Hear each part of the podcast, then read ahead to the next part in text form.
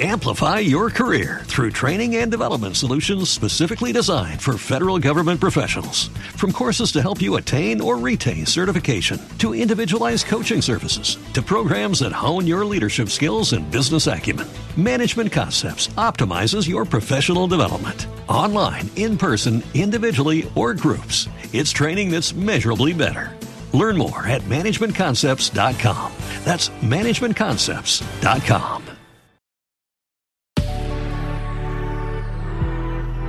Good risings. I'm Jackie. And I'm Bryan. And this is Grateful Grains.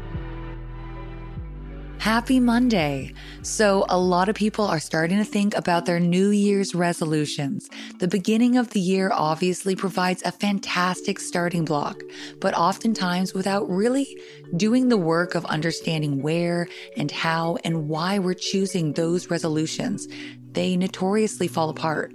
Our goal this month in spending four weeks focusing on self observation, reconnection, and recommitment is to hone in on exactly what's missing, what we'd like to change, why we'd like to change it, and come the end of the year, sort out how exactly we intend to do it. We want to make sure we're choosing the right goals, meaningful goals in the first place.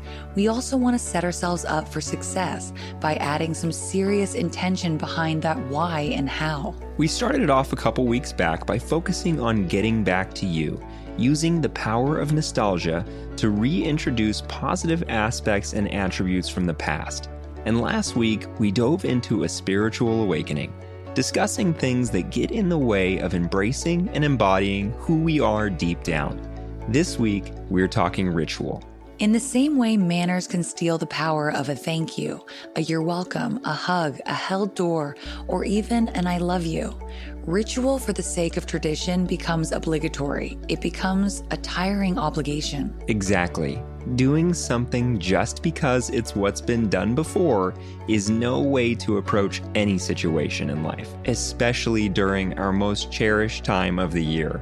When the spirit is lost, when the purpose of its origin has faded, it becomes a waste of everyone's time. That's not to say ritual and tradition are unimportant. To the contrary, we're saying it's something that should not be taken lightly. We approach tradition with intention and purpose, truly understanding why we're taking part. Right, even if our why differs from everyone else who's taking part.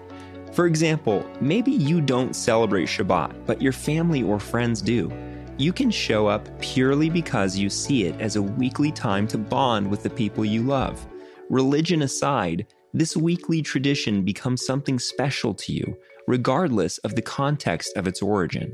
And for those at the celebration there for the religious context as well, we're simply suggesting to keep your own personal intention at the forefront of your thoughts throughout the night. Once tradition feels like an obligation, the magic is lost. Stale ritual can be reinvigorated with purpose. We need only remain mindful of why it's important to us personally. If we can't seem to find a reason for the ritual, it's time to start new ones. Ritual with intention becomes a powerful tool at our disposal. And that's what we'll be talking about for the rest of this week. Remember, if you'd like to continue the conversation, you can reach out through Instagram at Good Risings, or you can find me at B McMullin. And you can find me at Jacqueline M. Wood underscore one. Come back again tomorrow for day two of our week on ritual. We're discussing using ritual to form new habits. Until then, remember, a better tomorrow starts with today. We have some exciting news. You can now search more than 700 Good Risings episodes on the new Fathom FM app, the podcast player from the future. Go to fathom.fm slash good risings, ask questions, and hear answers directly from the Good Risings podcast. Good Risings is presented by Cavalry Audio. Pulling up to Mickey D's just for drinks? Oh, yeah, that's me.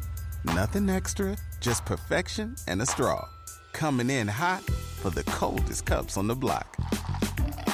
Because there are drinks, then there are drinks from McDonald's. Mix things up with any size lemonade or sweet tea for $1.49. Perfect with our classic fries. Price and participation may vary, cannot be combined with any other offer. Ba da ba ba ba.